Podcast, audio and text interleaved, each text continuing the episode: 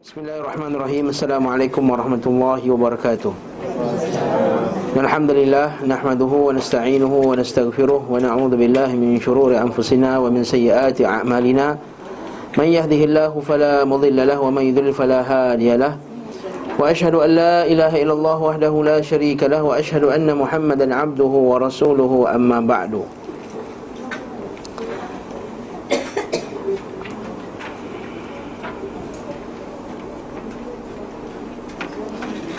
Nabi SAW dalam hadis yang sahih Nabi sebut Al-ibadah fi waktu al-haraj Kal muhajir ilai. Kata Nabi SAW Siapa yang beribadah di waktu fitnah Waktu fitnah itu waktu sedikit sunnah Waktu orang ramai tak kenal sunnah Waktu orang berpegang sunnah itu dituduh sebagai uh, Dengan tuduhan-tuduhan yang pelbagai. Maka kata Nabi SAW Kal muhajir ilai Seperti orang yang berhijrah kepadaku Ha, ganjaran dia besar. Sehingga Nabi SAW dan hadis sahih Nabi kata apa?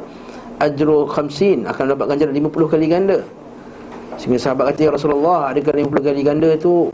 50 kali, kali ganda kami ke? 50 ganda diorang Nabi kata 50 kali ganda kamu. Maksudnya 50 kali ganda Sahabat Nabi SAW Dalil bahawa mempelajari sunnah Dan mengamalkan sunnah di zaman Orang ramai tak kenal sunnah Waktu haraj dan juga waktu kesusahan ini ganjaran pahalanya lebih lebih banyak. Ha, sebab apa? Sebab Nabi sebut kerana tidak ada yang membantunya, tidak ada orang yang membantu kita mengamalkan sunnah tadi bahkan orang memusuhinya. Kita sambunglah pengajian kitab kita berkenaan dengan solat duha dan kita pada kuliah yang lepas kita terhenti dengan masalah muzik. Masalah nasyid menyebabkan kita ter, tersangkut di tengah-tengah perjalanan. Maka kita sambunglah pada kitab kita Bab berkenaan dengan pendapat-pendapat yang mengatakan bahawa uh, Solat duha ini adalah sunnah. Jadi kita kata pendapat yang pertama mengatakan Solat duha itu tidak sunnah langsung. Nabi tak kerjakan bahkan dihukum bida'ah pula. Pendapat yang kedua pula mengatakan bahawa solat duha itu disunnah mengerjakan terus menerus Ini bertentangan 100% dengan pendapat yang pertama tadi Pendapat yang ketiga adalah Dia diadakan dengan sebab yang ter, tertentu Ketika Nabi SAW masuk Makkah Dan lain-lain Dari ini kita masuk pada buku surat 494 Betul tak? 484 baru? Inna lillah wa inna rajul Oh pasal lagu tu ya ha, Masya Allah hmm? Kemudian Al-Hakim ha, Kata penulis rahimahullah ta'ala Kat atas tu berkenaan dengan melagukan Quran Dia tersangkut tu. Kan?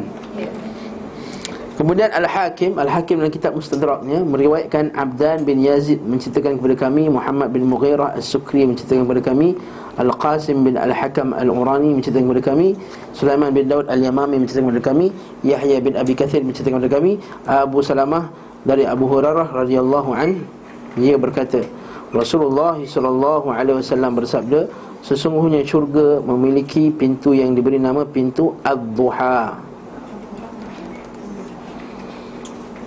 Apabila hari kiamat menyeru Penyeru berseru Di mana orang-orang yang sentiasa mengerjakan salat duha Ini adalah pintu bagi kalian Masuklah padanya dengan sebab rahmat Allah. Macam macam hadis puasa lah eh? Pintu Rayyan tu. Hari ini tak sahih Okay ha, Tak sahih. Okey. Baca bawah tu Hari riwayat Tabrani dalam kitab Al-Awsat. Mu'jam Al-Awsat. Dan Sulaiman bin Daud Al-Yamami Dikomentari oleh Ibn Ma'in Tidak ada nilainya. Maksudnya kan salah satu perawi tadi Sulaiman bin Daud Al-Yamami Kan? Nampak sebelum Yahya bin Kathir tu Muhammad bin Daud Al-Yamami Maka kata Yahya bin Ma'in. Yahya bin Ma'in ni siapa? Nah ini kata ulama Ulama jarh wa ta'dil. Ulama al-jarh wa ta'dil. Ulama jarh wa ta'dil apa dia? Iaitu ulama yang yang kerja dia cek perawi-perawi. Ha. Dia menjarah dan dia mentakdil menjarah tu dia melukakan mentakdil dia meletakkan nilai. Melukakan maksudnya apa? Dia jarahkan dia cek orang. Dia ni tak boleh boleh pakai kata-kata dia ni penipu dia ni dajjal. Contohnya dia ni uh, pelupa.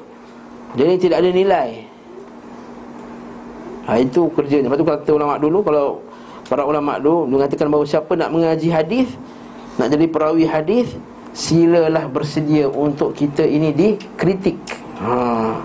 Contohnya saya nak ngaji jadi perawi hadis Yunus, pemalas Hafazan tak kuat Selalu lupa, datang lambat ha. ha. So dia tak Hadisnya tidak boleh dipakai contohnya ha. Itulah majarah wa ta'adil Ataupun dia kata perangai dia bagus Tapi ingatan tak kuat ha. Contoh-contoh yang kita katakan Ulama-ulama jarah wa ta'adil buat Dia kaji Sehingga kan ada perawi Ini dia panggil binatang dia Kau panggil ni apa nak bagi makan ke tak saja nak panggil Penipu kau Kau telah tipu binatang tu tadi Sebab kau panggil Dia panggil betul betul nak bagi. Ha, yang kalau bagi bagilah, tak menipu lah maksudnya. Ini menipu lah. Panggil. Soal kau panggil. Rupanya dia nak ajar, rupanya dia tak bagi makanan. Dia kata sebab tu kau menipu maka kau perawi yang lemah. Okey? Kadang-kadang sebab itu pun dia boleh di dijarah. Kerja menjarah ni kerja ulama bukan kerja kita. Ha. ha kita kerja kita ngumpat. Ha. ha okay? okay? Al-jarah Al-ta'dil kerjanya para ulama. Dan sekarang jawab kerja jarah ta'dil lah. Al-Bukhari berkata hadisnya mungkar Nampak? Menurut terminologi Al-Bukhari Bahawa seorang itu beliau anggap hadisnya mungkar Maka tidak halal meruatkan daripadanya. Oh, Masya Allah Sementara Ibn Hibban berkata lemah Dan kesalahan kata matruk ditinggalkan hadisnya. Sedangkan Yahya bin Abi Kathir pula seorang mudallis kita bincangkan mudalis ni ingat lagi tak? Mudalis ni tak datang kuliah Tapi dia kata dia dengar daripada ustaz. Haa Ha ni mudalis Aku dengar pun ustaz Yunus tu kata Sedangkan dia tak dengar direct Tak datang hari tu minggu lepas tak datang. Dia jaga cucu. Contohnya. Tapi kata ustaz Yunus berkata Sedangkan didengar daripada orang Lain Tapi tak nak sebut orang lain tu siapa? Kalau disebut orang lain tu Kemungkinan orang lain tu ingatan dia lemah Contohnya jadi tak nak hadisnya ada affected dengan dia punya kata-katanya. Alah kau daripada Muhammad tu Muhammad tu kau boleh percaya sangat. Nampak tak? Itu medalis Jadi dia, dia, dia cut Dia potong line Dia potong nama perawi tersebut. Ataupun dia letakkan nama dengan nama orang yang tak kenal. Sebab perawi dia Seorang perawi yang memang lemah. Tapi dia berikan nama Dia beri nama pada perawi tadi Dengan nama yang Orang tak kenal. Jadi orang kata Oh, dia ni bukan perawi yang lemah tersebut. Ataupun letak nama macam nama perawi yang hebat. Berkata Ahmad. Oh, dia ingat Ahmad bin Hanbal. Rupanya Ahmad mana? Ahmad Ahmad T ke Ahmad mana ke? Ha, Itu contohnya. Ha? Contohnya Itu namanya modalis Dan tempat ini beliau menggunakan lafaz yang tidak menunjukkan dirinya Mendengar langsung. Dengan demikian riwayat ini tidak sahih. Okey. Tak sahih lah riwayat ini dan seperti, seperti yang saya sebutkan pada kuliah yang lepas Ibn Qayyim dah bawa sanad dia sekali Jadi dia terlepas daripada kesalahan. Al-Tirmidhi berkata dalam kitab Al-Jami' Abu Qurab Muhammad bin A'la menceritakan kepada kami Yunus bin Bukan menceritakan kepada kami dari Muhammad bin Ishaq berkata Muhammad Musa bin Fulan menceritakan kepada ku daripada pamannya Thumamah bin Anas bin Malik dari Anas bin Malik yang berkata Rasulullah wasallam bersabda Barang siapa salat duha 12 rakaat Barang siapa mengerjakan solat duha 12 rakaat. Man sallat duha Thintai asyrata raka'ah Banallahu lahu qasran min zahabin fil jannah. Allah Ta'ala akan binakan baginya istana daripada emas Di syurga. Hmm. Baca letak kaki bawah tu. Dalam Tirmidhi, Kitab Salah, Majah fi Salatul Duha, Ibn Majah, Kitab Iqamat Salah, Majah fi Salatul Duha Ada pun Musa bin Fulan. Ada seorang perawi majhul tak dikenali. Ha, Ini masalah lain pula. Tadi masalah dia mungkar Ini masalah tak dikenali. Bila tak kenal Tak tahu dia ni. Perawi yang okey ke Tak okey ke. Ha. Nama kenal. Berkata Rafi'ah. Rafi'ah tak main ni. Ha? Berkata Rafi'ah. Rafi'ah Macam mana Rafi'ah tu? Siapa Rafi'ah mana ni? Rafi'ah dalam kelas ni banyak Rafi'ah. Rafi'ah binti sekian. Hafazan ni macam mana? Aku tak nak test hafazan dia. Aku tak nak tahu dia punya agama dia macam mana. Maka ini namanya perawi majhul. Majhul ada dua jenis majhul. Ada majhul ain dan satu majhul hal. Majhul ain iaitu orang tu sendiri tak tahu dia Tak kenal. Nama dia tersebut Tapi tak tahu siapa dia. Muka dia tak tahu orang dia mana satu. Itu panggil majhul Al-ain Satu lagi majhul hal yang saya sebutkan tadi Nama kenal, orang kenal Tapi tak tahu level ingatan dia macam mana Level agama dia macam mana. Para ulama hadis cek benda tu. Ulama hadis dah buat kerja dah Tinggal kita nak baca, tak baca je. At-Tirmidhi berkata Hadis ini gharib. Kami tidak mengenalnya kecuali melalui jalur ini. Gharib tu maksudnya ada satu sanat je Imam Ahmad berpendapat bahawa hadis paling sahih sehubungan dengan salat duha adalah hadis Ummu Hani.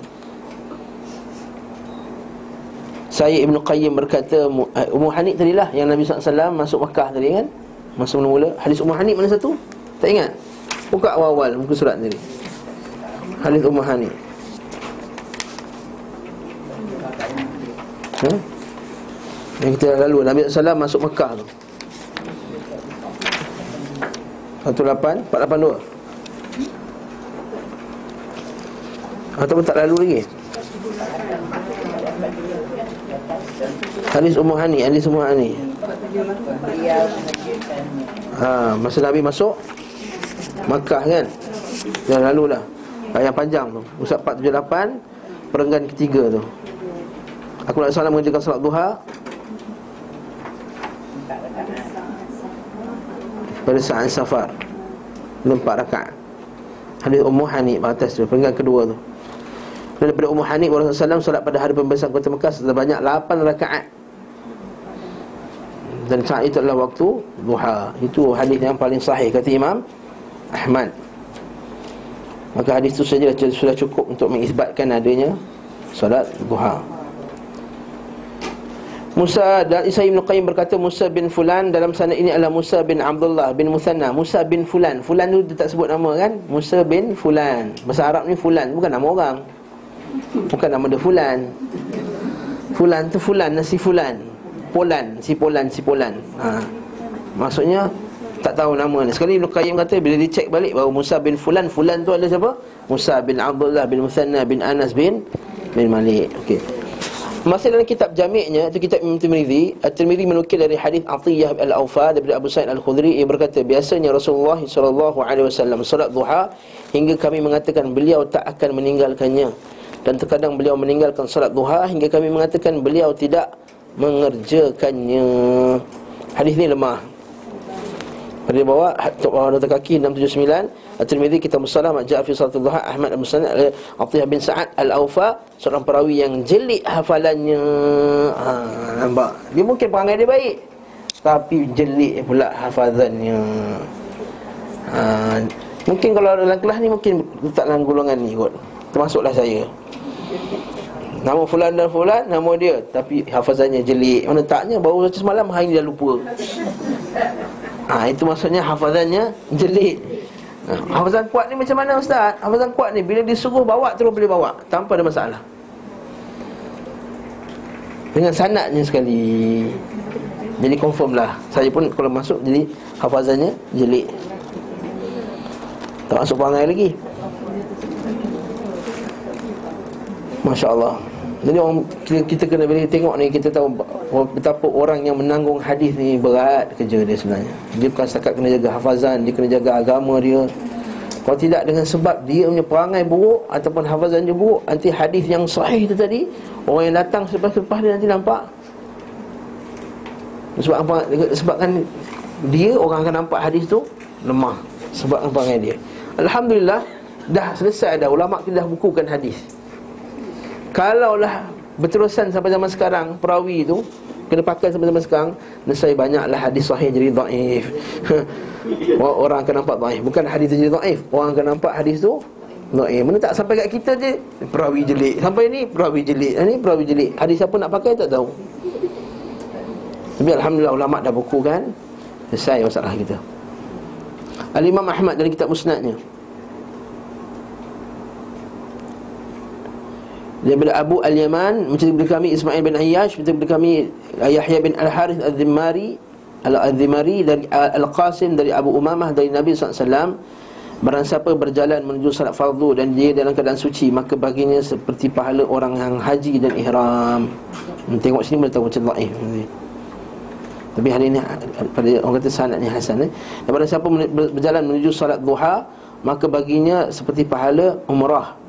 Salat yang mengiringi salat lain tanpa diseling diselingi, diselangi ya.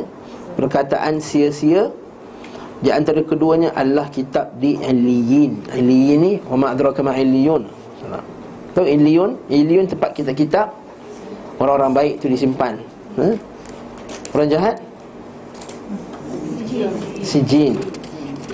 Abu Umamah berkata, pergi menuju masjid-masjid ini dan kembali darinya termasuk dalam jihad di jalan Allah. Ada riwayat Ahmad dalamnya Yahya bin Harith Al-Dhimari digantikan menjadi Yahya bin Khalid Al-Zuhari dan sanadnya Hasan.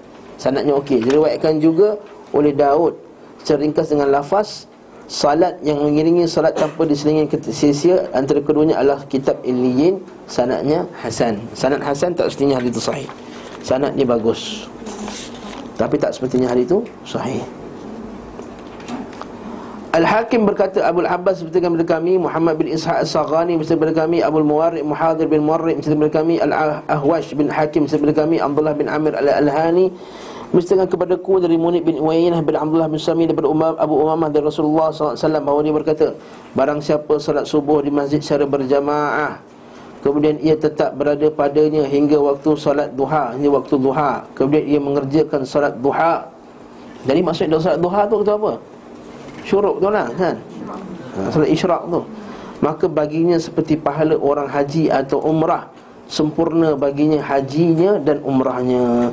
Hari ini kita biasa dengar ha? hmm. Tapi sanatnya lemah. Tapi hari ini sahih. Kalau hadis itu sahih. Dengan lafaz ni lemah. Ha, Dengan lafaz yang dibawakan ini Maksudnya lemah. Dengan lafaz tu. Tanya sahih macam mana? Siapa yang berada di tempat Salat ni Sehingga berzikir Sehingga terbitlah matahari Lepas terbit matahari Dia salat dua rakaat Maka bahaginya pahala umrah tamatan tamatan tamatan Sempurna sempurna sempurna tanpa menyebut nama duha. Ada sebut nama duha tak?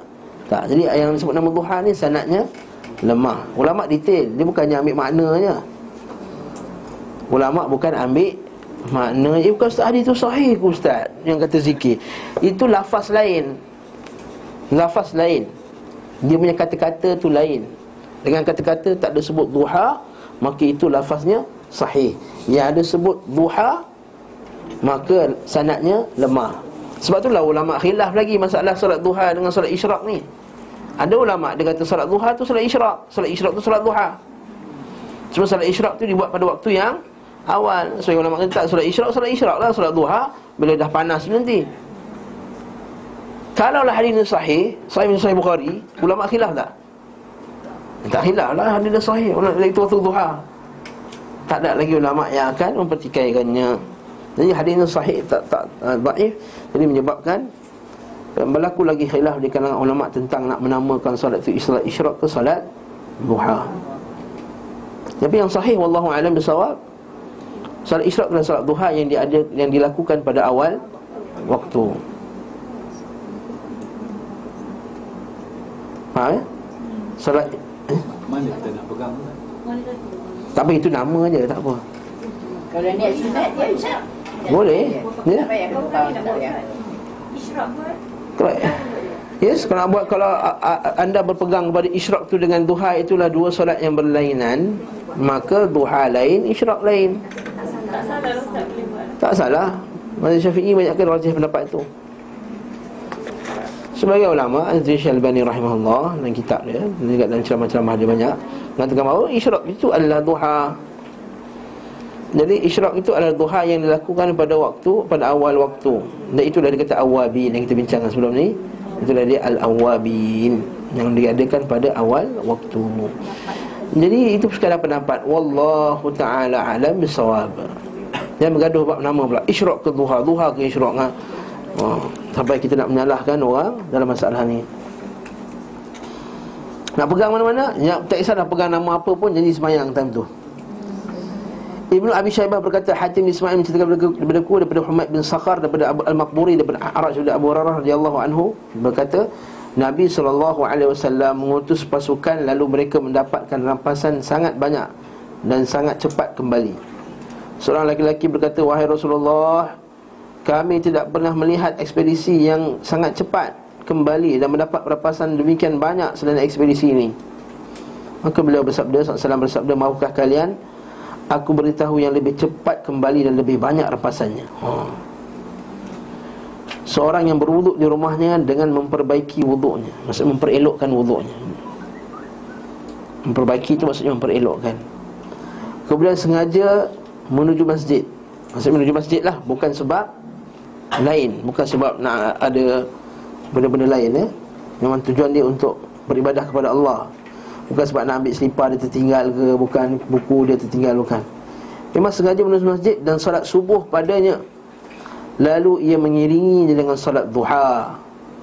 Sungguh ia telah cepat kembali dan mendapatkan harta rampasan yang Sangat banyak.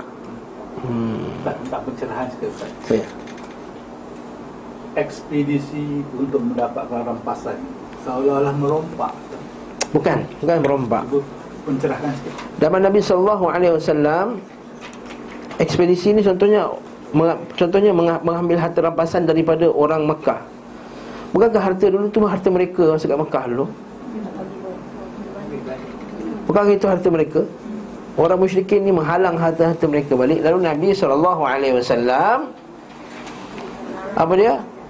Mengarahkan supaya kita ambil balik harta kita Itu satu Eh, baik macam kita kita duduk di Kuala Lumpur ni. Tiba-tiba orang, orang orang orang musuh datang. Dia ambil kereta kita, kereta Mercedes kita tu, ambil Alphard kita apa semua, nombor plate dia ada lagi kat situ. Sekali nampak dia gunakan dia pergi satu tempat. Ini kereta aku ni. Kita rampas balik. Boleh tak? Boleh tak boleh pula? Boleh. Itu satu. Yang kedua, rampasan ni sebenarnya terjemah Melayu. Yang tu sebenarnya ghanimah, harta rampasan perang. Ha, dalam masa perang halal.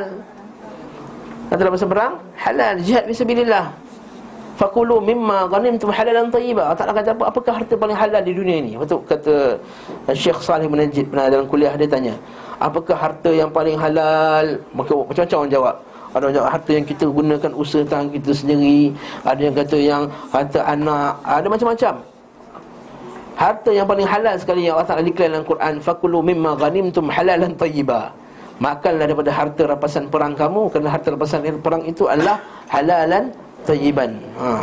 Jadi rampasan ni boleh kita masukkan juga Rampasan perang Ini dua maksud kita boleh masukkan Yang pertama rampasan harta Ambil balik harta kita yang telah dizalimi Ataupun yang kedua harta rampasan perang Iaitu bila kita berperang Fijak jihad bisabilillah Harta rampasan perang tu kita layak. Maksudnya tentera yang mati tu Dia punya pedang Dia punya jam Apa semua tu kita boleh Ambil sebagai harta kita dan setelah dibahagi-bahagikan. Setelah dibahagi-bahagikan sebab tak boleh ambil dulu.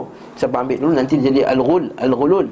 Wa man yaghlul ya'ti bima ghalla yaumil qiyamah. Kata Nabi sallallahu alaihi wasallam Muslim ada orang tu diambil harta rampasan perang sebelum dibahagi-bagikan maka Nabi kata dia dalam neraka syaraku finnar syarakani finnar finnar So, ini ekspedisi bukan perang kan? Ekspedisi itu ialah terjemahan kepada perkataan syariah Ada dua masalah. Satu syariah atau ghazwah. Kalau ghazwah tu perang yang besar Syariah ni peperangan yang kecil. Jadi ekspedisi ni maksudnya syariah Kalau kita baca kitab sirah Ada dua jenis perang. Satu perang besar dia panggil ghazwah. Ghazwatul Badar Ghazwatul Uhud Ghazwatul Azhab Ghazwatul Tabuk Satu lagi panggil syariah Misi-misi kecil. Contohnya ada musuh yang kecil nak datang. Ekspedisi menghalang musuh tersebut. Maka itu dipanggil syariah Contohnya macam tentera kita kat Sabah. Ada dua tiga orang lalu nak datang. Kita pun hantar dua tiga bot hmm, pergi tembak dia. Harta rampasan perang Itu harta rampasan perang kita. Itu panggil ekspedisi. Okey? Anda mati.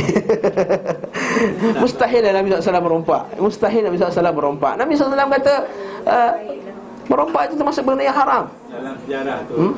ah, Orang-orang kafir Mekah ni Ha-ha. Bila dia balik dari Syam Dia ni ada Ya, betul. Ikut satu route tu kan Ya, betul. Itu maknanya Hmm. Orang kafir yang balik Nak balik ke Mekah tu Ya. Yang dia ekspedisikan ini Eh, Yalah Ke Antaranya Mungkin Mungkin itu di antaranya cepat kan Ha cepat ya. Maksudnya ekspedisi tak besar lah Maksudnya itu panggil syariah hmm. Syariah dia ada melambat-lambat syariah Yang berlaku pada zaman Nabi SAW Nabi sentiasa menghantar syariah. Ha, Contoh yang lain Dia nak hantar spy rupanya Spy itu diserang. Maka dia hantar balik Serang balik tim ke pasukan musuh tu. Hmm? Jadi harta yang dirampas dalam perangan tu Itulah harta rampasan Perang. Ghanimah. Ghanimah itu halal. Hmm? Contohnya kita perang Na'udzubillah lah. Kita negeri Islam perang dengan negara kafir. Jiran contohnya Singapura ke Thailand ke Na'udzubillah. Kita nak perang. Wala tatamannau liqa' al-adu kata Nabi kata Allah Taala. Janganlah kamu ber, berharap-harap untuk berjumpa dengan musuh. Yang harap dengan musuh. Kita nak perang pun. Siapa nak perang? Tapi sekiranya ha, tapi bila bila laqitum fathbutu tapi bila kamu berjumpa fathbutu tetaplah. Maka bila berlaku perangan tersebut kita dapat harta rampas perang tu? Kita boleh ambil termasuklah isteri-isteri mereka anak-anak perempuan mereka sebagai hamba tawanan perang Oh ni betul ke ustaz? Orang perempuan selalu betul ni betul ke ustaz? Betul. Dan eh, hukum tersebut qaimun ila yaumil qiyamah. Kekal sampai hari kiamat.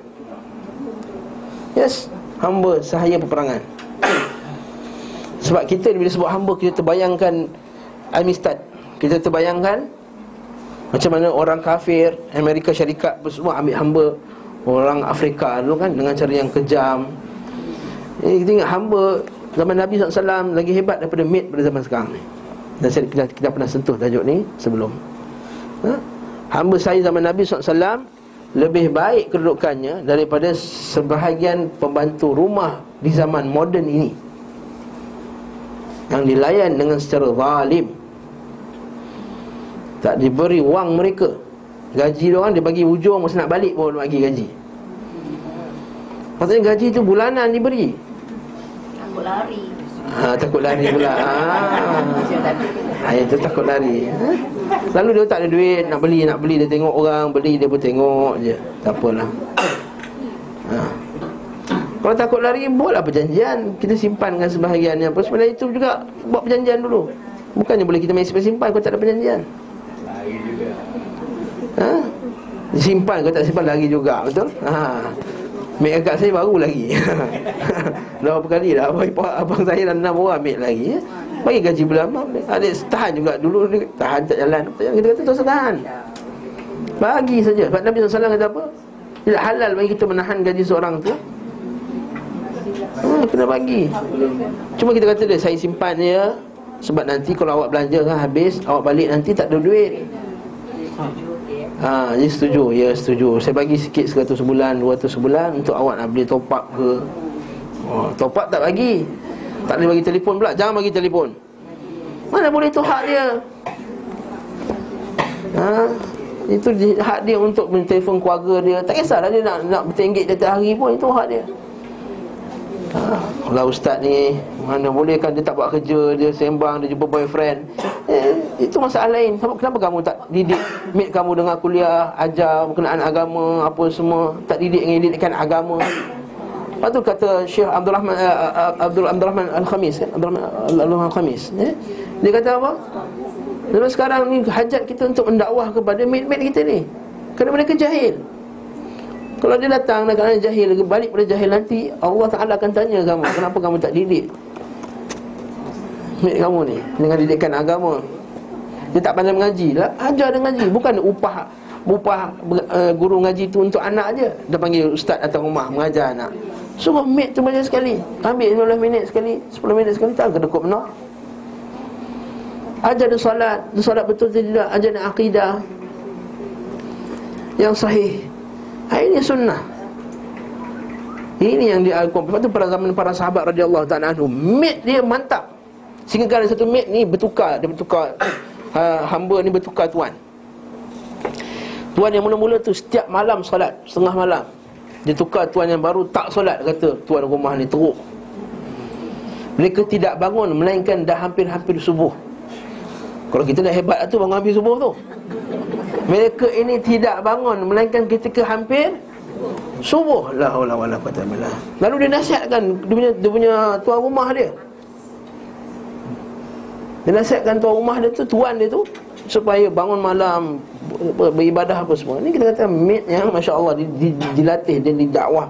Yang terlebih Nabi SAW kata apa? Salah satu Yu'tihim ajrahum marratain Allah Ta'ala akan bagi dua ganjaran. Satu orang yang ada hamba Falahu amah Fa'addabaha fa'ahsana ta'dibiha. Dia mendidiknya dengan didikan yang bagus. Thumma a'taqaha fatazawwajaha. Kemudian dia membebaskannya kemudian berkahwin dengannya. Maka dapat dua ganjaran. Poin saya bukan berkahwin tadi tu. Poin saya adalah dia fa ahsanaha wa ahsana ta'dibi fa adabaha wa ahsana ta'dibaha dia buat elok pada mereka bagi pakaian bagi makanan bagi apa semua. Wa adabaha kemudian mendak mengadap mendidik mereka. Fa ahsana ta'dibiha. Maka dia didik falahu ajran. Bagi dua ganjaran. Hmm, Satu buat ganjaran bagi gaji Bagi dia kerja. Bagi daripada dia susah apa semua. Yang kedua ganjaran mendidik dengan didikannya agama. Yang ketiga ganjaran yang membebaskannya. Yang empat ganjaran dia kahwin dengannya Ha, Lagi empat. Oh itu aduh ha, itu, itu cerita lain. Nak kahwin tak kahwin itu cerita Cerita lain Satu sebab kerana ramai perempuan Dia sebut kahwin je dia sensitif ha? Ha, Barakallahu fikum tadi Poin saya tadi Asal jadi hamba pula ni Ha, hati pasal perang Salah salah dia kan. Realiti dia sekarang. Ah. Kita ambil bank terutamanya daripada Indonesia. Dah dapat rupanya kita tahu yang dia tu ada suami kat Indonesia sana. Jadi dia macam mana tu kita imply orang yang ada suami Ha, itu kena tanya majlis fatwa fatwa ulama. ha, mufti insya-Allah. Ha, itu cerita lain lah kahwin-kahwin ni. Ya, sehubungan dengan masalah ini terdapat hadis-hadis lain yang setelah disebutkan namun itulah yang paling menonjol. Hadis tadi sanad dia bagus eh, sanad dia jayyid. Sanadnya hadis ini dikategorikan hadis sebagai sanad yang hasan. Maksudnya apa? Cepat. Maksudnya semayang duha tu banyak ganjaran dan cepat ganjaran dia dapat. Tak perlu pergi perang apa semua. Ha? Sehubungan dengan masalah ini terdapat hadis-hadis lain yang telah disebutkan namun itulah yang lebih menonjol dalam hadis-hadis tersebut. Al-Hakim berkata aku pernah bersama sejumlah imam hadis yang pakar lagi accurate. Hufathul Athbat hmm, Masalah bahasa Arabnya Dan aku dapati Mereka memilih jumlah ini yakni empat rakaat Mereka mengerjakan salat duha sebanyak empat rakaat Kerana banyaknya riwayat-riwayat sahih yang menyatakan demikian. Ini pula yang menjadi pendapatku Dan kepadanya aku mengajak dalam rangka Mengikuti berita-berita makthur Serta meneladani para pakar hadis dalam perkara ini. Masya Allah Maksudnya Imam Al-Qayyim pilih berapa rakaat? Empat rakaat. Ibn Jarir Al-Tabari setelah menyebutkan riwayat-riwayat marfu' tentang salat duha dan perbezaan jumlah rakaatnya beliau berkata tidak ada di antara hadis-hadis ini yang patut untuk ditolak sebabnya meriwayatkan bahawa Nabi SAW salat duha empat rakaat sangat mungkin ia melihat saat beliau SAW mengerjakan demikian. Maksudnya kemungkinan itu sangat kuat. Mereka melihat Nabi melihatnya. Uh, Nabi, Nabi melakukannya. Sementara selain beliau melihat Nabi SAW mengerjakan dua rakaat pada kesempatan lain. Lalu sahabat lain melihat beliau SAW mengerjakan 8 rakaat dalam kesempatan yang lain. Kemudian seorang mendengar Nabi SAW menganjurkan salat duha 6 rakaat Orang lain mendengar beliau SAW menganjurkan salat duha 2 rakaat. Sahabat lain mendengar anjuran 10 rakaat. Dan ada pula mendengar anjuran 12 rakaat. Lalu masing-masing mereka menyampaikan apa yang dia lihat dan dia dengar. Ha, Itulah dia. Ada perawi kata buat 12, ada kata buat 8, ada kata buat 10, ada buat 6, ada buat 4, ada buat 2 jadi lalu masing-masing mereka menyampaikan apa yang dia dengar Beliau berkata pula bukti yang menunjukkan kebenaran perkataan kami adalah riwayat daripada Zaid bin Aslam. Ia berkata aku mendengar Abdullah bin Umar berkata kepada Abu Dhar Wah, Berilah wasiat kepadaku wahai pakcikku, wahai paman Beliau menjawab aku bertanya kepada Rasulullah SAW Sebagaimana engkau bertanyakan kepadaku. Maka beliau SAW bersabda Barang siapa salat duha dua rakaat Maka ia tidak ditulis di antara orang-orang yang lalai Barang siapa salat empat, empat rakaat Ditulis baginya orang-orang yang beribadah. Barang siapa salat enam rakaat Maka ditulis daripadanya ia tidak didapati dosa. Barang siapa salat lapan rakaat Maka ditulis baginya orang yang terus menerus ibadah. Dan barang siapa salat sepuluh rakaat Kau nyetin ya? Sebab salat rakaat maka Allah Ta'ala akan binakan rumahnya di di syurga. Hadis riwayat Bazar, sanad Ibn Husain bin Atham bin bin Atha bin Yasar Al-Madani, Abu Hatim berkata hadisnya mungkar. Sementara Ibn Himan berkomen ia tidak boleh dijadikan hujah bila menukil riwayat secara menyendiri. Ha, maksudnya Al-Husain bin Atha ni dia kalau seorang-seorang riwayat hadis maka hadis tak dipakailah. Kecuali kalau ada penyokong. Maka adalah penyokongnya Al-Munziri riwayatkan dalam Al-Targhib Tarhib daripada hadis Abu Darda. Hadis atas tadi daripada siapa? Abu Abu Zar. Ini hadis daripada Abu Darda. Hmm. Maksudnya riwayatkan At-Tabrani dalam kitab Al-Kabir dan para perawinya tergolong thiqah. Maka riwayat Al-Mudhiri daripada Abu Darda itu pra, riwayatnya bagus. Menurut Musa bin Yaqub Al-Zam'i dipersisihkan para ulama lalu diriwayatkan dari sejumlah sahabat melalui beberapa jalur dan inilah sanad yang terbaik. Maksudnya apa?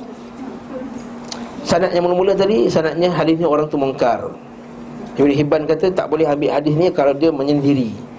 Maksudnya kalau dia seorang je riwayat hadis tersebut. Tapi kalau ada geng-geng ada dia punya penyokong-penyokong riwayat lain, maka boleh pakai dia punya hadis.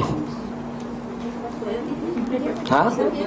Jadi tu dia kata hadis ni bagus. Ya, sanadnya baik. Sanadnya jayyid. Hmm, sanadnya baik. Maksud bila kenapa ulama tak kata hadis ni sahih terus? Dia kata sanadnya baik sebab tak tak kaji habis lagi. Setakat tengok kaji sanadnya, sanadnya baik. Ha, tu ulama hadis ni dia, dia jujur, dia tak kata hadis tu sanadnya baik, dia kata hadis tu sahih. Kalau sanadnya hasan dia terus declare hadis tu sahih. Tak seperti ahli bidah, ahli bidah lain. Hadis sanad tu baik, jayyid tu kata hadis yang sahih. Seperti yang diletakkan dalam akhbar-akhbar yang kita baca tiap-tiap hari. Ha? Dan sebagai penulis agama yang yang dajjal ini dia bawakan hadis contohnya kisah Ali radhiyallahu anhu masuk ke dalam kubur mak dia. Untuk supaya apa? Supaya nanti bila mak dia ke siapa dah, perempuan mana tak tahu Allah alam. Lalu bila masuk nanti akan dapat pengampunan, barakah daripada dia. Ha, nampak tak? Jadi dia kata hadis ni sanadnya bagus. Sanadnya hasan. Terus dia kata hadis sahih. Jadi situ dia tak boleh sanad bagus. Jadi hadis sahih. Bila kita cek-cek balik rupanya hadis tu bukan sahih, sanad dia bagus. Belum lagi dihukumkan hadis tu sahih lagi.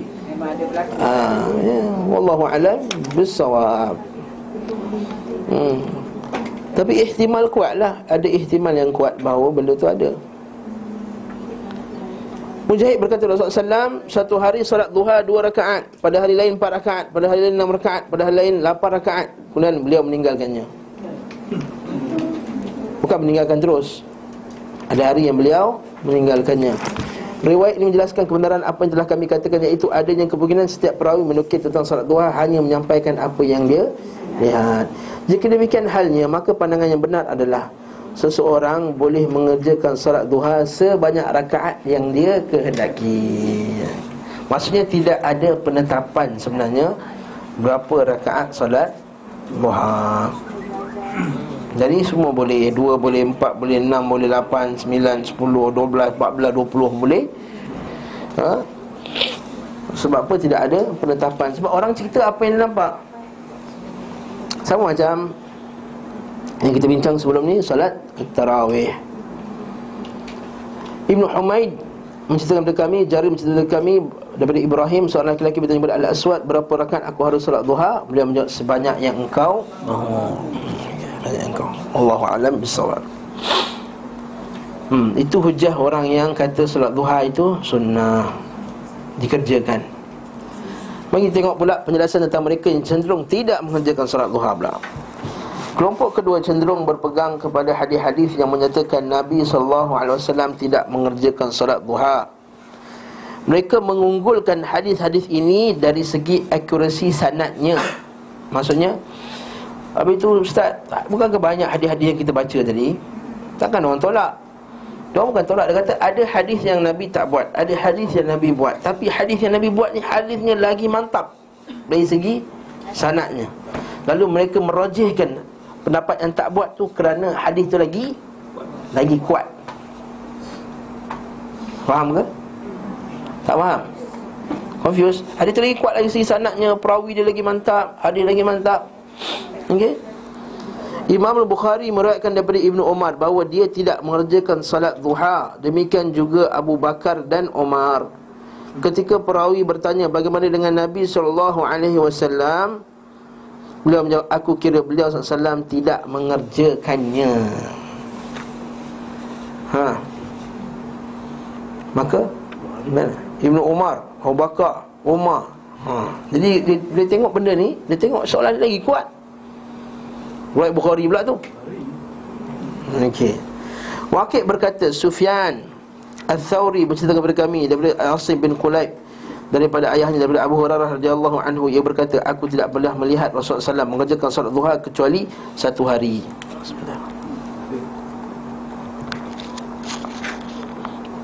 Al sahih. Nur Ali bin Madini berkata Mu'ad bin Mu'ad kepada kami Syu'ab Syu'bah bercerita kepada kami Fudail bin Fadalah bercerita kepada kami daripada Abdul Rahman bin Abu Bakrah berkata Abu Bakrah melihat beberapa orang mengerjakan salat duha maka beliau berkata sungguh kamu mengerjakan yang tidak pernah dikerjakan Rasulullah SAW dan tidak pernah majoriti sahabatnya. Dalam kitab Muwatta Imam Malik. Imam Malik ni kitab sahih eh? Kitab Muwatta Imam Malik kitab yang sahih. Kebanyakan hadisnya sahih. Kata Imam Syafi'i kata Tidak ada kitab yang paling sahih Di muka bumi ni melainkan kitab Muwatta Malik. Saat zaman Imam Syafi'i Sahih Bukhari tak ada lagi. Jadi Imam Syafi'i kata Kitab Muwatta Malik ini kitab yang paling sahih. Wa ma ra'aitu kitabun asah uh, Kitaban uh, asah uh, Min Muwatta Malik dari Malik dari Ibn Syihab dari Urwah dari Aisyah yang berkata Rasulullah SAW tidak pernah mengerjakan salat sunat duha sama sekali. Dan sesungguhnya aku mengerjakannya. Sungguh Rasulullah terkadang meninggalkan suatu amalan Sementara beliau suka mengerjakannya Hanya khawatir amalan itu dikerjakan manusia Maka diwajibkan ke atas Kata mereka. Abu Hasan Ali bin Battal berkata Sekelompok ulama salaf berpegang pada hadis Aisyah Dan mereka berpendapat salat duha tidak ada Sekelompok lagi mengatakan surat duha adalah bid'ah hmm. Sya'bi meriwayatkan dari Qais bin Ubaid berkata aku sentiasa datang kepada Ibnu Mas'ud selama setahun penuh. Dia selalu datang jumpa dia lah mengaji ke apa ke. Aku tidak pernah melihatnya mengerjakan salat duha. Syubah meriwayatkan pula dari Sa'ad bin Ibrahim dari ayahnya Abdul Rahman bin Auf. Sahabat Nabi ya? Tidak mengerjakan salat duha. Sementara Mujahid berkata Aku masuk masjid bersama Urwah bin Zubair Ternyata Ibnu Umar Sedang duduk di kamar Di sisi kamar Aisyah. Dan orang-orang di masjid mengerjakan salat duha. Kami pun bertanya kepadanya tentang salat mereka. Beliau menjawab bahawa itu adalah Beda'ah Suatu kali beliau mengatakan bahawa ia adalah sebaik-baik Beda'ah Asyabi berkata Aku mendengar Ibnu Umar berkata Tidak ada yang diadakan kaum muslimin Daripada salat paling utama Melebihi salat duha Anas bin Malik ditanya tentang solat duha Maka dia berkata solat itu ada lima waktu. Okey. Jadi ada riwayat pula yang Nabi tak buat macam ni. Okey. Penjelasan tentang mereka yang menyukai pula. Apa pula Yang dia buat tapi tidak terus menerus ha, Ini pendapat yang ke Yang ketiga Kelompok ketiga berpendapat disukai mengerjakan solat duha tidak setiap hari namun berselang beberapa hari. Kemungkinan kita boleh faham yang dimasukkan duha yang mereka hukumkan bid'ah itu bila menetapkan tiap-tiap hari. Ha, itu contohnya.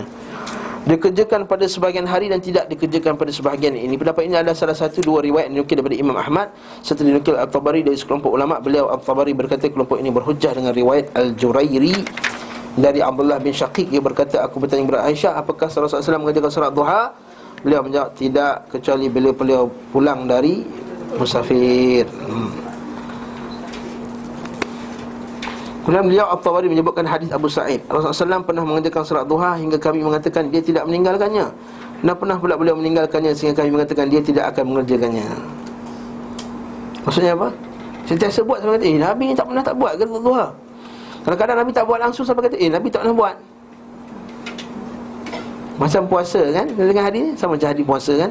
Kalau Nabi sentiasa berpuasa Sampai kita sangka macam Nabi ni tak pernah tak puasa pula. Tapi kadang-kadang Nabi tak puasa langsung Mereka kata eh Nabi tak puasa sunat ke? Ha, Macam tu lah. Ha, Itu keadaan dia.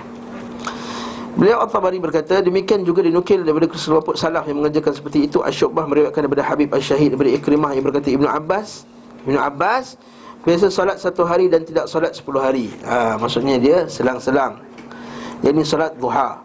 Syubah meriwayatkan juga dari Abdullah bin Dinar daripada Ibnu Umar bahawa beliau tidak mengerjakan salat duha namun beliau bila beliau mendatangi Masjid Quba beliau pun mengerjakannya. Nah, sementara beliau mendatangi masjid tersebut pada setiap hari Sabtu. Lalu Sufyan meriwayatkan daripada Mansur ia berkata mereka tidak menyukai mengerjakannya secara kontinu.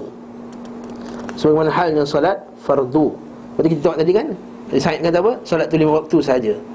Maksudnya tak nak berlaku secara kontinu, continuous supaya orang anggap itu sebagai daripada solat lima waktu. Bahkan beliau mereka mengerjakannya dan meninggalkannya yakni salat duha. Dari Sa'id bin Jubair tabi'in. Sungguh aku meninggalkan salat duha padahal aku menyukainya kerana khawatir bila aku menganggapnya sebagai keharusan bagiku, kewajipan bagiku. Masruk berkata kami biasa membaca Al-Quran di masjid. Lalu kami tetap tinggal di masjid setelah Ibnu Mas'ud pergi.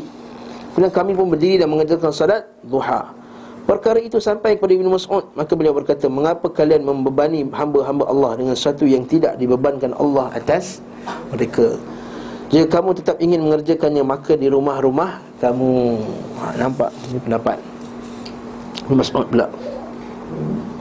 Dan Abu Mijlas Mijlas salat duha di rumahnya Para pendukung pandangan ini berkata setiap sikap ini lebih tepat agar tak ada yang salah faham dan mengira wajib mengerjakannya secara kontinu atau menganggapnya sebagai sunnah yang tetap.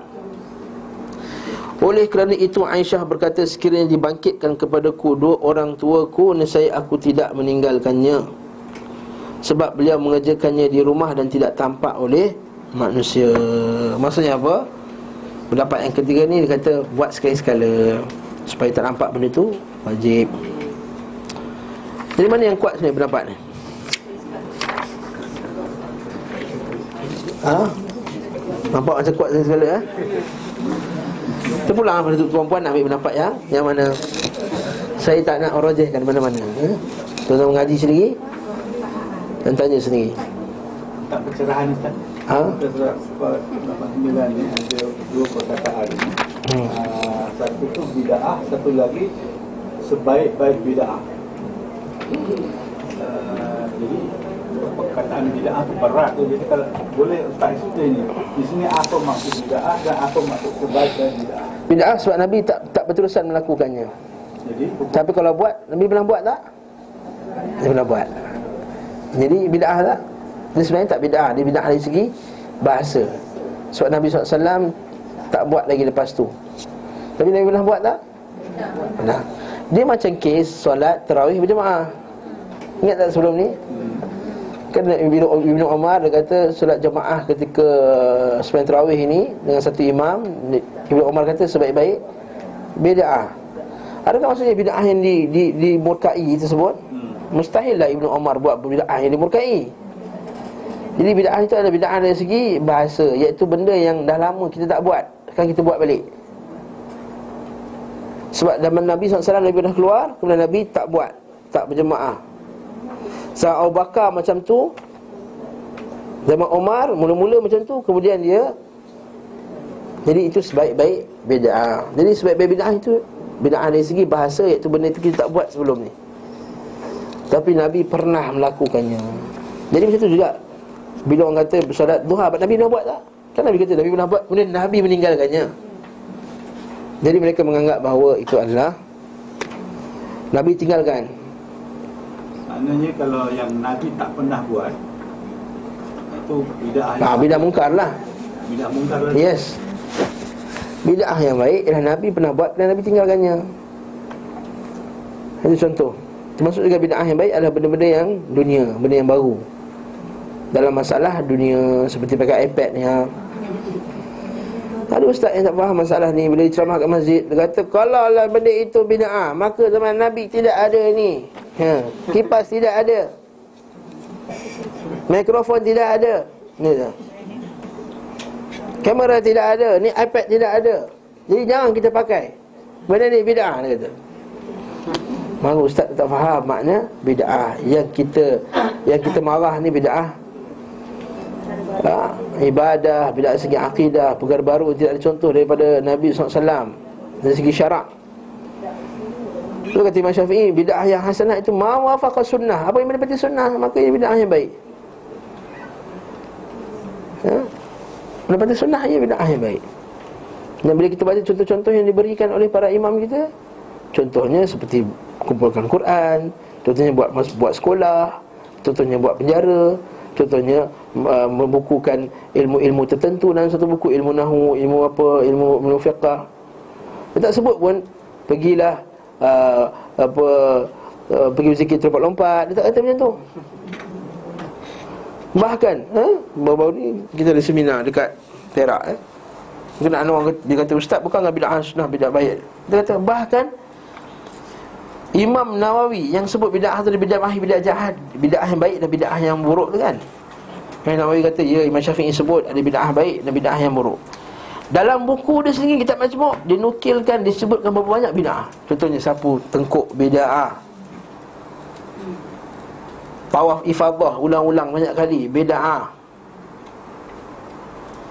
Baca Quran menetapkan surah tertentu ketika solat tarawih bid'ah. Dalam kitab Al-Adhkar. Kalau datang kat kita lah Kalau saya saya buang kitab tu Saya buang kulitnya tunjuk ke ustaz Ustaz Ini orang ni hukum bid'ah Mesti dia tuduh wahabi punya. Buka balik kertas kulit tu Ini Imam Nawawi rahimahullah. Eh, Nampak tak? Subhanallah. Tapi kita katakan Bid'ah yang mungkar itu bid'ah dari segi ibadah, segi akidah yang tidak ada contoh Nabi SAW Lepas tu Imam dia kata ini bid'ah yang baik sebab apa? Pernah ada contoh Nabi SAW Nabi pernah buat Tapi kena Nabi tinggalkan. Sebab tak nak susahkan umat dia. Sama macam kes tarawih. Nabi pernah keluar. Nabi pernah buat. Tapi Nabi tak teruskan. Sebab tak nak susahkan umatnya. Lalu Omar buat Kerana mendapat bahawa itu lebih afdal Lebih baik berketika itu Okey? Bukan maksudnya kita boleh buat agama sesuka hati kita nak buat macam mana pun. Allah Taala alam yes. Maksudnya kalau kita buat sekali-sekala tak ke diri kita ni tak istiqamah. Maksudnya Oh, okey tak macam tu pula. Ah. Kalau benda Nabi buat sekali-sekala, kita buat sekali-sekala, kita istiqamah lah tu. Istiqomah kalau tu. Ha. Apa maksud istiqamah? Ha. Ma. Hmm. Ha, maksud istiqamah. Ha. Orang selalu ingat istiqamah tu jamik dari segi bahasa saja iaitu konsisten. Istiqamah itu adalah menepati sunnah Nabi SAW Itu istiqamah. Ha. Kita ikut sunnah Nabi SAW 100% Dari segi meninggal, buat apa yang Nabi SAW buat Tinggal apa yang Nabi tinggalkan 100% itu istiqamah. Lepas tu Nabi kata Kul amantu billah Thumma istaqim. Kata Sufyan bin Abdullah Ya Rasulullah Ajarkan satu aku uh, Bagi aku satu nasihat Yang aku tidak akan tanya lagi nasihat yang lain Jadi Kul amantu billah Thumma istaqim Katakanlah aku beriman kepada Allah Kemudian istiqamahlah Imam Nawawi rahimahullah dan juga Ibn, Ibn Rajab Al-Hambali dalam kitab dia Jami' Ulum Walikam diuraikan masalah ni. Termasuk istiqamah itu tetap di atas perintah Allah Subhanahu Wa Taala. Itu adalah istiqamah. Di antara kalau siapa berpendapat bahawa di antara perintah Allah Taala mengajarkan solat duha sekali sekala, maka itulah istiqamah dalam kesekali sekalaannya itu. Ha. Nah, istiqamah lah tu. Nabi baca Quran tiap-tiap hari, maka baca Quran tiap-tiap hari itulah istiqamah. Nabi buat haji sekali, maka buat haji sekali itulah istiqamah. Nampak? Ha, Nabi solat lima waktu sehari semalam di masjid Maka solat lima waktu sehari semalam di masjid Itulah istiqamah Barakallahu fikum ha. Istiqamah bukan hanya uh, Orang kata? Konsisten Konsisten di atas sunnah Itu istiqamah. Ha? Ihdinas siratal mustaqim. Jangan kami jalan yang lurus. Jalan lurus jalan istiqamah. Istiqamah jalan sunnah Nabi Sallallahu alaihi wasallam. Jadi benda yang Nabi tak buat selalu Kita buat selalu Maka kita tak istiqamah. Kita dah gulu Itulah berlebih. Daripada Nabi SAW Maka siapa yang mengurang pula Apa yang Nabi SAW buat Maka kita telah jadi golongan yang Tafriq. Yang mengurang-urangkan pula Apa yang Nabi SAW perintahkan? Maka istiqamah itulah ikut sunnah Nabi Sallallahu alaihi wasallam. Ha, berat yang berat. Satu hadis tu nampak senang tapi berat. Mudah kena istiqamah. Ha, Mungkin ada orang boleh istiqamah. Saya istiqamah ustaz Tiap-tiap pagi saya baca Quran. Tapi bila tengok TV Tengok orang benda yang haram Maka kamu tak istiqamah. Kamu belum orang yang istiqamah lagi. Kamu istiqamah dari satu bab Tapi tidak istiqamah pada bab yang lain Datang kuliah rajin Saya istiqamah Tiap Khamis datang kuliah Zadul Ma'ad Istiqamah dan datang kuliah Zadul Ma'ad Tapi ribat tak tinggalkan Maka kamu belum istiqamah lagi Kamu belum orang yang beristiqamah masih lagi letak duit dalam saham-saham yang yang berlabuh pada kaunter-kaunter yang haram, tidak patut syariah. Maka kamu belum lagi orang yang istiqamah. Ha, sebab kat sini tajuk ni relevan dekat tentang taklim. Kata mantun Kalau kat kampung tak sesuai Saham pada Dia kata apa Cik Ustaz dia cakap. Barakallahu fikum. Ya Itu maksud istiqamah. Maksudnya adalah amalan yang uh, Amalan yang paling dicintai Allah kan Amalan yang sikit tapi istiqomah Maksudnya Yes. amalan yang sikit tapi ikut sunnah? Yes Istiqamah macam sunnah Nabi. Macam Nabi buat. Ad, Tapi yang Nabi sebut Dalam lafaz disebut ialah Ahabul a'mal indallah Adwam Nabi tak kata istiqam. Adwam Yang berterusan. Wa in qalla Walaupun sedikit. Ha. Nabi tak kata istiqamah Nabi tak pakai lafaz istiqamah pada bab tu. Nabi kata adwamuha Adwam Yang kamu sentiasa lakukannya.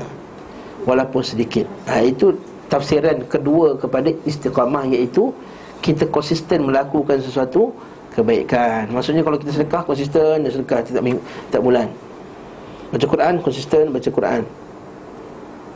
Ya, jadi istiqamah dua makna. Satu makna yang dikendaki daripada syarak iaitu adalah berterusan di atas jalan Allah Subhanahu Wa Taala wa anna hadha sirati mustaqiman. Ini jalanku jalan lurus. Wala tatabi'u subula. Jangan kamu ikut jalan-jalan yang lain. Fatafarraqu bikum an sabilih. Maka kamu akan tersesat. Maka istiqamah atas sunnah. Itu dalam kitab-kitab ulama kita Kitab Al-Ibana, Kitab Lalikai, kitab-kitab ulama kita yang awal Dia selalu ada bab yang awal uh, Al-Luzum al- al- al- Al-Luzum sunnah kata Arahan supaya berterusan di atas Istiqamah di atas sunnah Ini babnya Yang kedua Yang disebut istiqamah itu adalah Konsisten melakukan sesuatu Kebaikan. Dalilnya hadis tadi lah. Ha, Ahabul amal indallah Adwamuha wa in qalla. Itu amalan yang paling Allah Ta'ala sukai Ialah yang sedikit Yang sentiasa dilakukan Walaupun Sedikit. Hmm. Contohnya istiqamah sembahyang duha Dua rakaat, dua rakaat, dua rakaat. Walaupun duha ni boleh buat banyak. Jadi istiqamah sembahyang wit, uh, Witir tiga rakaat. Sedikit kan? Tapi kemudian dia konsisten Tiga rakaat, tiga rakaat, tiga Konsisten menghafal Quran Satu hari setengah muka surat. Maka Maka dia istiqamah dalam menghafal Quran. Ha, Tapi dalam bab solat duha Siapa yang ambil pendapat bahawa Nabi buat sekali-sekala Maka sekali-sekala itulah istiqamah. Sekali-sekala itulah yang Menepati sunnah. Siapa ambil pendapat? Demikian. Ha? Namun yang rajih di kalangan Majoriti mazhab Seperti mazhab syafi'i Mengatakan dia sunnah secara berterusan Ini riwayat Ahmad mengatakan Salah satu Tadi kita satu satu riwayat. Riwayat Ahmad Yang lain yang masyhur Yang disunnahkan secara berterusan. Dan Syekh bin Bas rahimahullah Memfatwakan bahawa dia sunnah secara berterusan. Syekh Salih Fawzan Al-Fawzan Dia sunnah secara berterusan. Dan Imam Nawawi rahimahullah Juga kata disunnahkan secara berterusan. Jadi Kalau tengok pendapat ni pula Kuat juga secara berterusan tersebut. Jadi Apa yang difahami daripada Yang orang yang kata tak ada ni adalah Mungkin masa ketika itu tak sampai lagi Hujah kepada mereka. Ataupun Apa yang dia dengar Dia lihat. Sebahagian daripada Daripadanya. Wallahu ta'ala alam Bisawab. Kelompok yang ketiga berpendapat. Yang keempat pula. Kelompok yang keempat berpendapat bahawa solat duha dikerjakan kerana sebab-sebab tertentu. Ha, Ini empat eh. Satu buat berterusan. Yang kedua tak payah buat langsung. Yang ketiga buat sekali-sekala Sekali-sekala tinggal. Yang keempat buat ketika ada Sesuatu sebab saja. Okey? Dan sesungguhnya Nabi SAW mengerjakan kerana suatu sebab. Kerana mereka mereka berkata Salat beliau SAW pada saat pembebasan Mekah Sebanyak 8 rakaat di waktu duha Kerana pembebasan itu sendiri. Dan termasuk sunnah pembebasan suatu negeri adalah salat 8 rakaat Salat duha. Lalu para pemimpin menamai dengan salat pembebasan. At-Tabari menyebutkan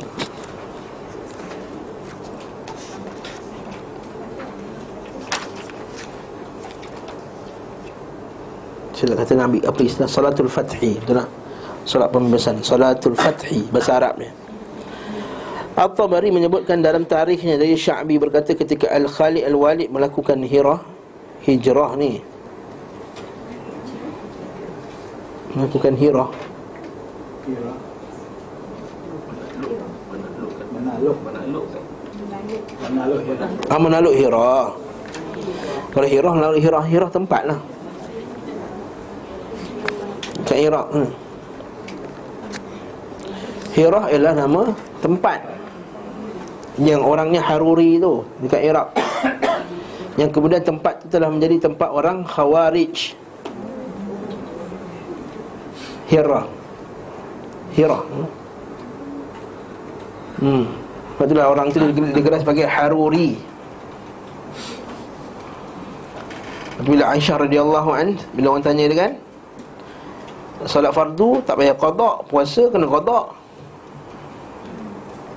Kan betul tak? Oh haid Kenapa pula Aisyah? Sedangkan solat lagi besar daripada puasa Kalau ikut logik kan? Dia solat tak payah qada kan? Maka Aisyah kata Aharuriyatun anti. Adakah kamu daripada Hirah ni? Sebab pada zaman Aisyah Hirah tu dah jadi tempat Khawarij. Yang pakai akal ha, Jadi siapa yang pakai akal Maka dia khawarij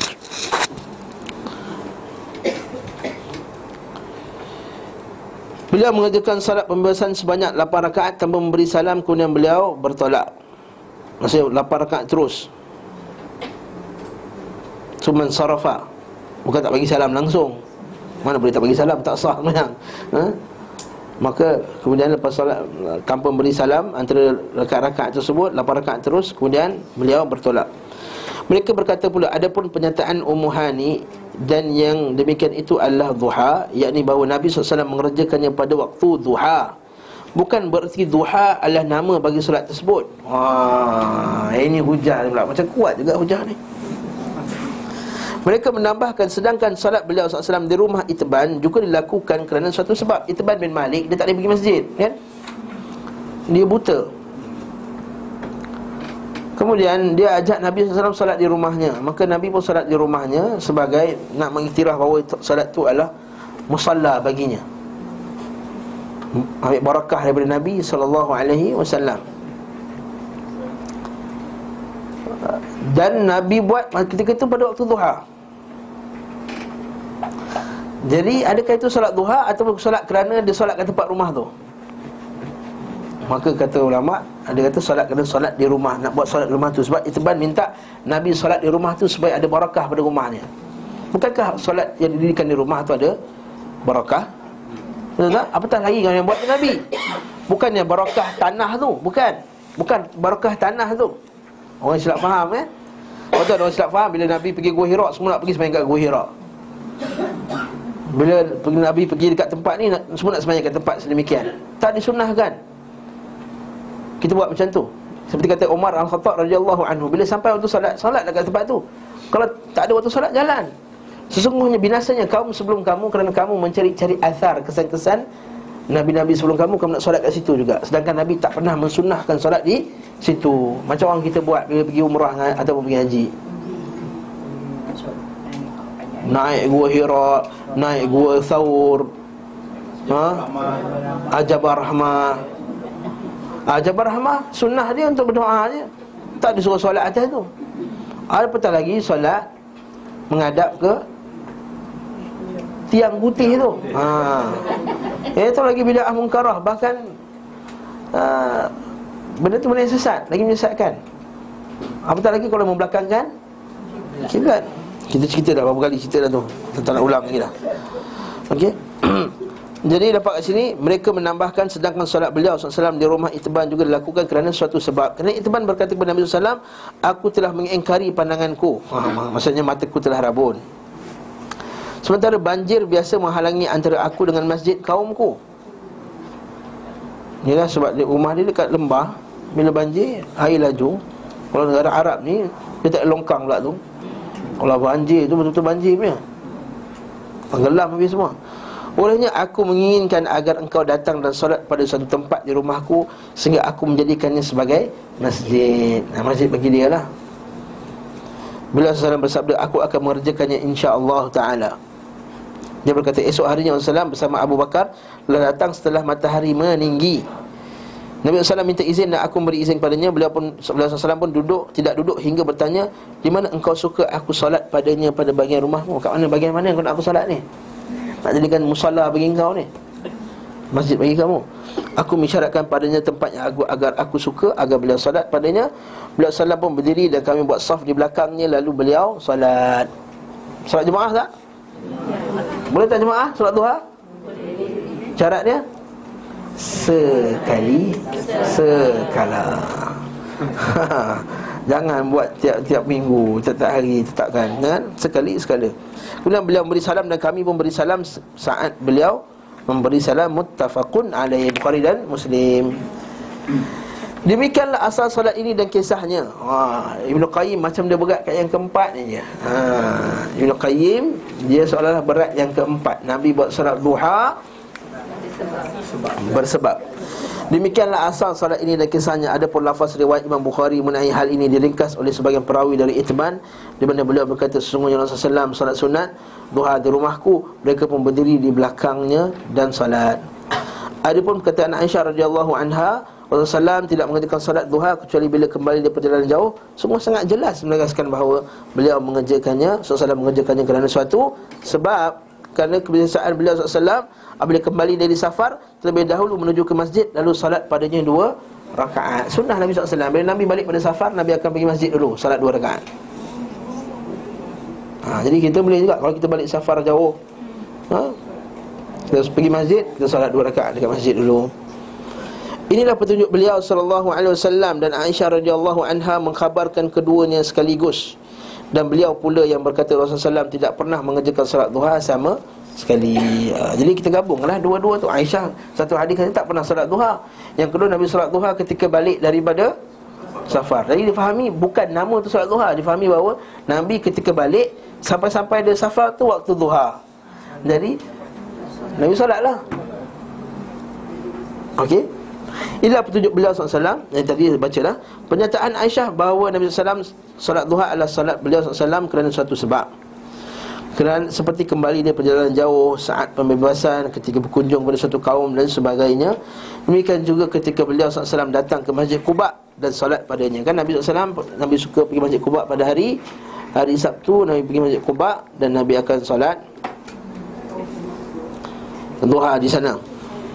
Ha? Solat sunat lah. Kebetulan pada waktu tu Waktu Duha. Bila kita buat tu Kita solat sunat sajalah Ya? Saja aku solat sunat je lah.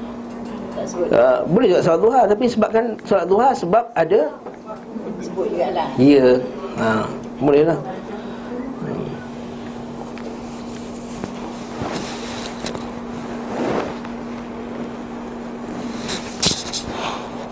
Hmm.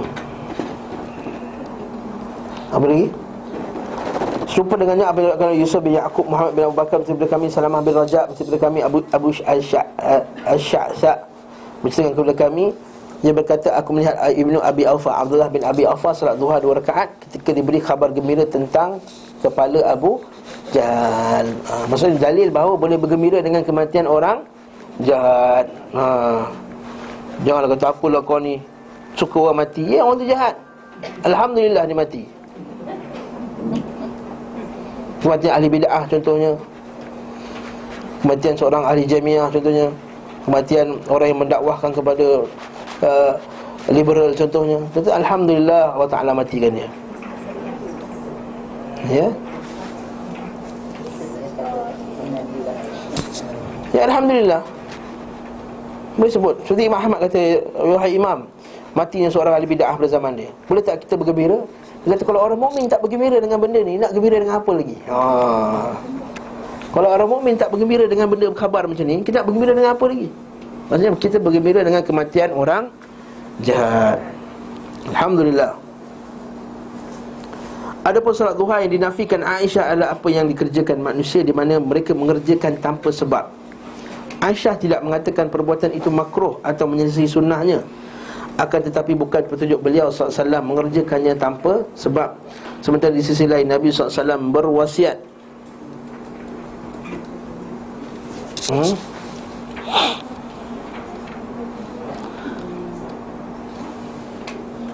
untuk mengajarkannya, menganjur, memotivasikan untuk melakukannya. Beliau SAW biasa merasa cukup dengannya sebagai pengganti solat malam. Allah SWT berfirman dan dia yang menjadikan malam dan siang silih berganti bagi orang yang ingin mengambil pelajaran dan orang yang ingin bersyukur Ibnu Abbas Hasan dan Qatadah berkata penukar dan pengganti di mana salah satunya menempati posisi yang lain barang siapa luput daripada satu mal- amalan pada salah satu, satu salah satunya maka ia dapat menggantikannya pada yang satunya maksudnya Nabi SAW solat duha kalau tertinggal waktu tahajud maka Nabi juga salat duha bersebab tak?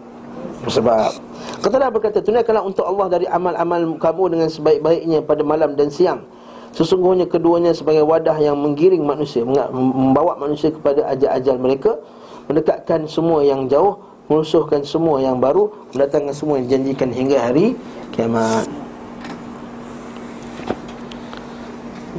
Faham ke tu?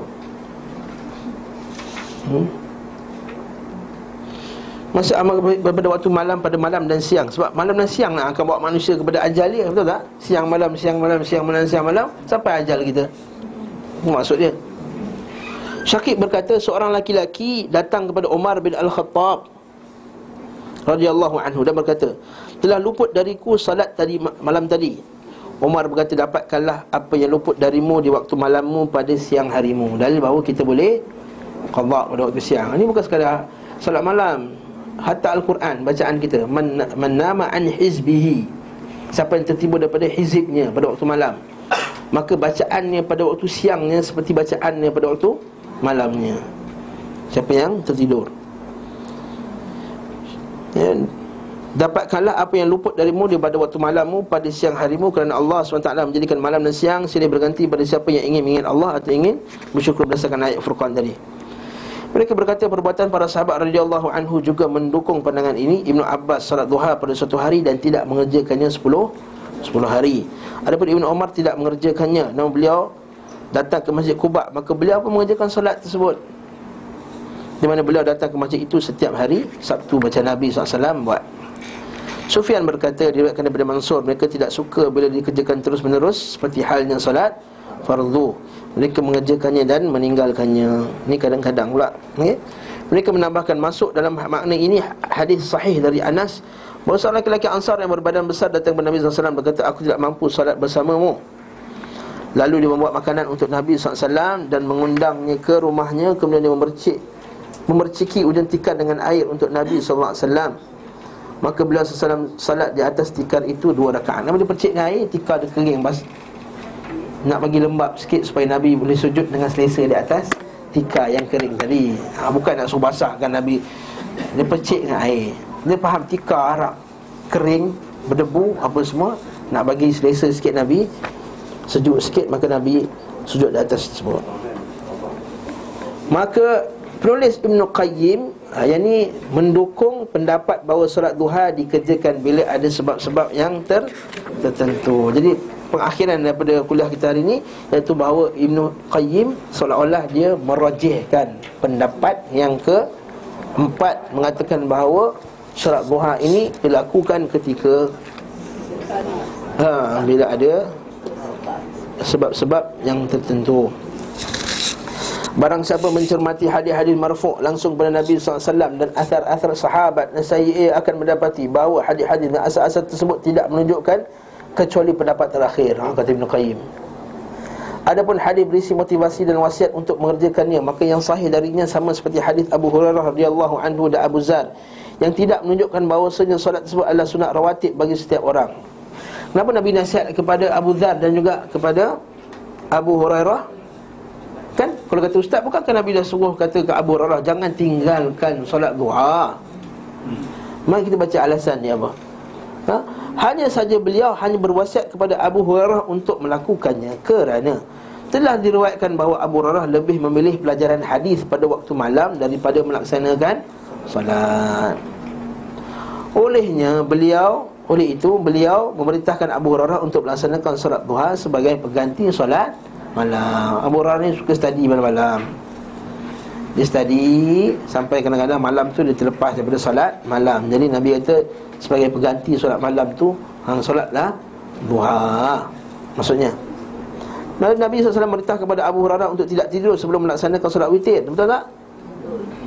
Ha, sebab apa? Maknanya Ha, dia tak bangun malam Dia bangun subuh terus Sebab dia tidur lewat Sebab dia mengaji Dia baca kitab Dia baca hadis Nabi SAW Dia ngaji, ngaji, ngaji, ngaji semua Bila dia dah mengantuk Dia salat witir sebelum tidur Bila dia bangun untuk salat subuh Ha. Sementara itu beliau tidak merintahkan perbuatan tersebut kepada Abu Bakar, Umar dan sahabat lain. Nampak? Dia tak kata pula Abu Bakar sepanjang witir sebelum tidur. Ha, macam mana tu? Sebagian besar hadis dinukil daripada masalah ini sanad-sanad yang menjadi perbincangan di kalangan ulama sebagainya munqati' terputus, sebagai lagi maudhu' palsu. Betul kita tengok tadi Ibnu Qayyim bila bab digalakkan melakukan dia bawa semua hadis dengan komplit. Dengan sanad-sanad sekali. Sebab apa? Dia nak tunjuk kepada kita nampak hadis-hadis ni semua hadis yang tak tak sahih. Semua sanadnya hasan, sanadnya jayyid, tapi tak ada ulama yang hukum dia sahih. Ha, jadi dia kata apa? Ha, Mungqati Sebagian lagi mauduk palsu yang kita tengok sebelum ni Tidak halal jadikan hujah Seperti yang diriwayatkan oleh Anas Sebenarnya Nabi SAW Barang siapa terus-menerus melakukan salat duha Tidak meninggalkannya kecuali kerana satu sebab Maka aku dan dia berada dalam perahu Terbuat daripada cahaya laut Yang terbuat dari cahaya Hadis ni hadis palsu. Hadis hadis palsu. Macam tu 694 ha? Dalam kitab dalam hadis dengan Duraid salah satu perawi dia dan ini adalah kesalahan penulisnya. Az-Zahmi berkata dalam kitab Mizan dia seorang pendusta mengklaim pernah mendengar hadis dari Malik Ats-Tsauri dan ulama-ulama besar beliau mengaku pula lahir pada tahun 130 Hijrah. Ibnu Hibban berkata dia biasa memalsukan hadis atas nama Humaid At-Tawil. Sama lah juga yang yang bawa hadis kata ada orang lelaki sahabat tu pergi pergi kubur Nabi tu. Ha? Dia kata ada soal lelaki pergi kat kubur Nabi SAW Kemudian dia berdoa eh, Kemudian dia minta kat Nabi Ya Rasulullah bantulah kami Sekarang ni Macam malam tu dia mimpi Hadis itu di, di, di, Hadis itu hadis yang di, di, di, di, diriwayatkan oleh seorang perawi yang Palsu Yang suka memalsukan hadis tapi puak-puak ni, puak-puak kubur ni bukan bukan faham masalah ni. Dia bawa hadis ni letak dalam surat khabar, letak dalam buku orang. Disebarkan dalam ceramah-ceramah. Perawi dia bernama Saif Salah satu nama perawi dia bernama Saif. Mengatakan bahawa Yang melakukan itu sahabat Namanya Bilal. Bukan Bilal bin Rabah Bilal bin lain. Salah satu nama dia Bilal juga. Bilal, tu Dia pergi Ke kubur. Perawi yang mana tu Saif. Saif ini suka memalsukan hadis Kata pula ulama hadis. Tapi perempuan ni tak faham. Dia ambil juga hadis ni Dia letakkan dalam kitab dia. Dijadikan hujah. Mengatakan bahawa boleh pergi Mohon dekat kubur Nabi SAW Mohon kepada Nabi direct. Ya Rasulullah Bantulah kami. Sekarang kami ada masalah ekonomi kat Malaysia Contohnya. Dia kata halal buat perbuatan macam ni. Ini adalah perbuatan syirik kepada Allah Subhanahu Wa Taala. Ini adalah perbuatan penyembah Kubur. Hmm? Sama juga macam hadis ni Perawinya suka memalsukan hadis Adapun hadis Al-Ya'la bin Ashdaq dari Abdullah bin Jarrad bin Nabi SAW Barang siapa antara kamu mengerjakan salat duha Maka hendaklah mengerjakannya dengan menghamba Kerana seorang mengerjakannya satu tahun penuh Pada satu masa Kemudian melupakannya dan meninggalkannya Maka salat itu akan merindukannya Sebagaimana unta betina merindukan anak yang hilang. Oh, Dengar ha, benda tu eh? Sungguh mengherankan bagi Al-Hakim Mengapa dia berhujah dengan hadis ini yang sepertinya?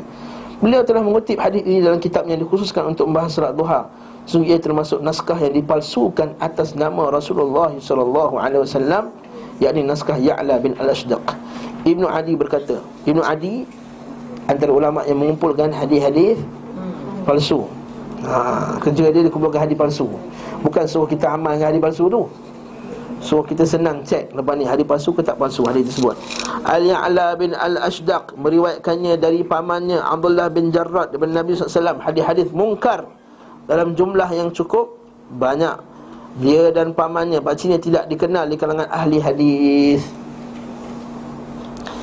Sampai berita kepadaku daripada Abu Mishar berkata dia berkata aku bertanya kepada Ya'la bin Al-Ashdaq apa yang didengar oleh pamanmu daripada hadis Rasulullah beliau menjawab kitab Al-Jami' karya Sufyan. Ha, dia, dia reka ni. Aku dengar Jami' daripada Sufyan Muwatta' daripada Malik daripada Al-Fawaid Abu Hatim bin Hibban berkata Al-Ya'la pernah bertemu Abdullah bin Jarrad Setelah berusia lanjut Maka berkumpul panjang orang-orang yang tak memiliki agama Jadi siapa yang suka hadis palsu ni Orang yang tak memiliki agama sebenarnya Orang yang tak ada agama sebenarnya Mana mungkin orang yang suka agama Suka dengan hadis palsu hmm? Lalu contohnya hadis palsu dia hadis Nur Muhammad, hadis palsu. Eh? Lalu mereka memalsukan sekitar 200 hadis untuknya. Maka dia pun menceritakan hadis-hadis itu tanpa ia sedari. Inilah yang dikatakan kepadanya oleh para syekh kami Apakah yang engkau dengar daripada Allah bin Jarad Maka dia menjawab Naskah ini datang daripada Jami' Karya Sufyan Sungguh tidak halal meriwayatkannya darinya Dalam kondisi bagaimanapun Tak halal diriwayatkan daripada Allah bin Jarad tadi Sebab dia penipu Begitu pula hadis Umar bin Subh daripada Muqatil bin Hayyan iaitu hadis Aisyah terdahulu yang berbunyi Rasulullah biasa salat duha sebanyak 12 rakaat. Inilah hadis panjang disebutkan dalam Hakim dalam kitabnya As-Salatul Duha. Hadis ini maudhu' palsu. Perawi yang tertuduh memalsukannya adalah Umar bin Subh. Imam Al-Bukhari berkata, Yahya menceritakan kepadaku dari Ali bin Jarir yang berkata, aku mendengar Umar bin Subh berkata, aku telah memalsukan khutbah Nabi wasallam. Uh, ha, dia reka. Ada setengah yang yang palsukan hadis ini mengaku. Sebab dia kata, yelah orang semua dah asyik baca buku lain je. Kan asyik baca novel Harry Potter je semua. Apa kata kita buat satu buku? Ada yang orang sebarkan tu orang buat hadis fadlat-fadlat Ramadan. Tujuan dia baik. Tujuan dia baik. Betul lah satu puak yang suka palsukan hadis daripada puak Karamiyah. Dia palsukan hadis. Dia kata kami bukan palsukan hadis untuk buat jahat. Kami palsukan hadis untuk orang beramal soleh. Apa salahnya? Orang kata. Mana boleh? Ha? Inna kadhibi alayya laysa kakadhibi ala ahad Man kadhiba alayya muta'amidan Falitabawa maqadahu minar Sungguh dusta atas nama aku Tak percaya dusta atas nama orang lain Pada dusta orang lain itu dosa tak? Dosa Dari Abu Daud sampai mengatakan saudaranya mengatakan sedemikian dan demikian Sedangkan dia tidak mengatakannya Maka dia atas cairan besi panas Sehingga dia tarik balik kata-kata tersebut Itu kalau orang biasa Kalau Nabi SAW Betul kata la inna kadhiba alai la kadhibi ala ahad. Jadi Imam Bukhari kata Umar bin Subh apa dia? Suka masukkan hadis. Ibn Hibban berkata dia masukkan hadis atas nama perawi siqah terpercaya. Dahlah tu menipu pula lepas tu dia nisbahkan kepada perawi-perawi yang bagus. Contohnya nak menipu dia kata berkata Imam Syafi'i rahimahullah taala Ilahi lastulil Itu syair Imam Syafi'i itu Pembohong. Itu bukan syair Imam Syafi'i. Itu bukan syair Imam Syafi'i. Jadi bila ustaz-ustaz kata Itu syair tak payah makan lah syair tu. Bukan syair bin Nabi pun. Lalu datanglah ustaz-ustaz berserban ni. Sebagainya berserban. Dia kata tengoklah ustaz tersebut. Telah menghina Imam Syafi'i. Dia kata syair tu syair Imam Syafi'i Perangai sebiji macam orang ni. Dia buat dusta Kemudian dia sandarkan kepada Orang-orang yang dipercayai. Ustaz Haji dah sampai ya? Wallahu ta'ala alam bisawab In the first place? Yes. Bersyair tu dapat pahala ke? Tak apa pahala. Zikir tak pahala. Itu bukan zikir. Arwah Itu bukan. Itu bukan zikir pun. Lepas tu kita masukkan dalam zikir. Zikir apa yang Nabi ajar? Sallallahu alaihi wasallam Untuk keluarkan Untuk sebagai hiburan Hiburan yang islami. Arwah je ha, Sekali-sekali nak dengar Untuk tak nak bosan Tak ada masalah. Arwah lah Tapi Berdusta di atas nama Imam Syafi'i. Ha, Itu yang kesalahan yang Yang besar. Wallahu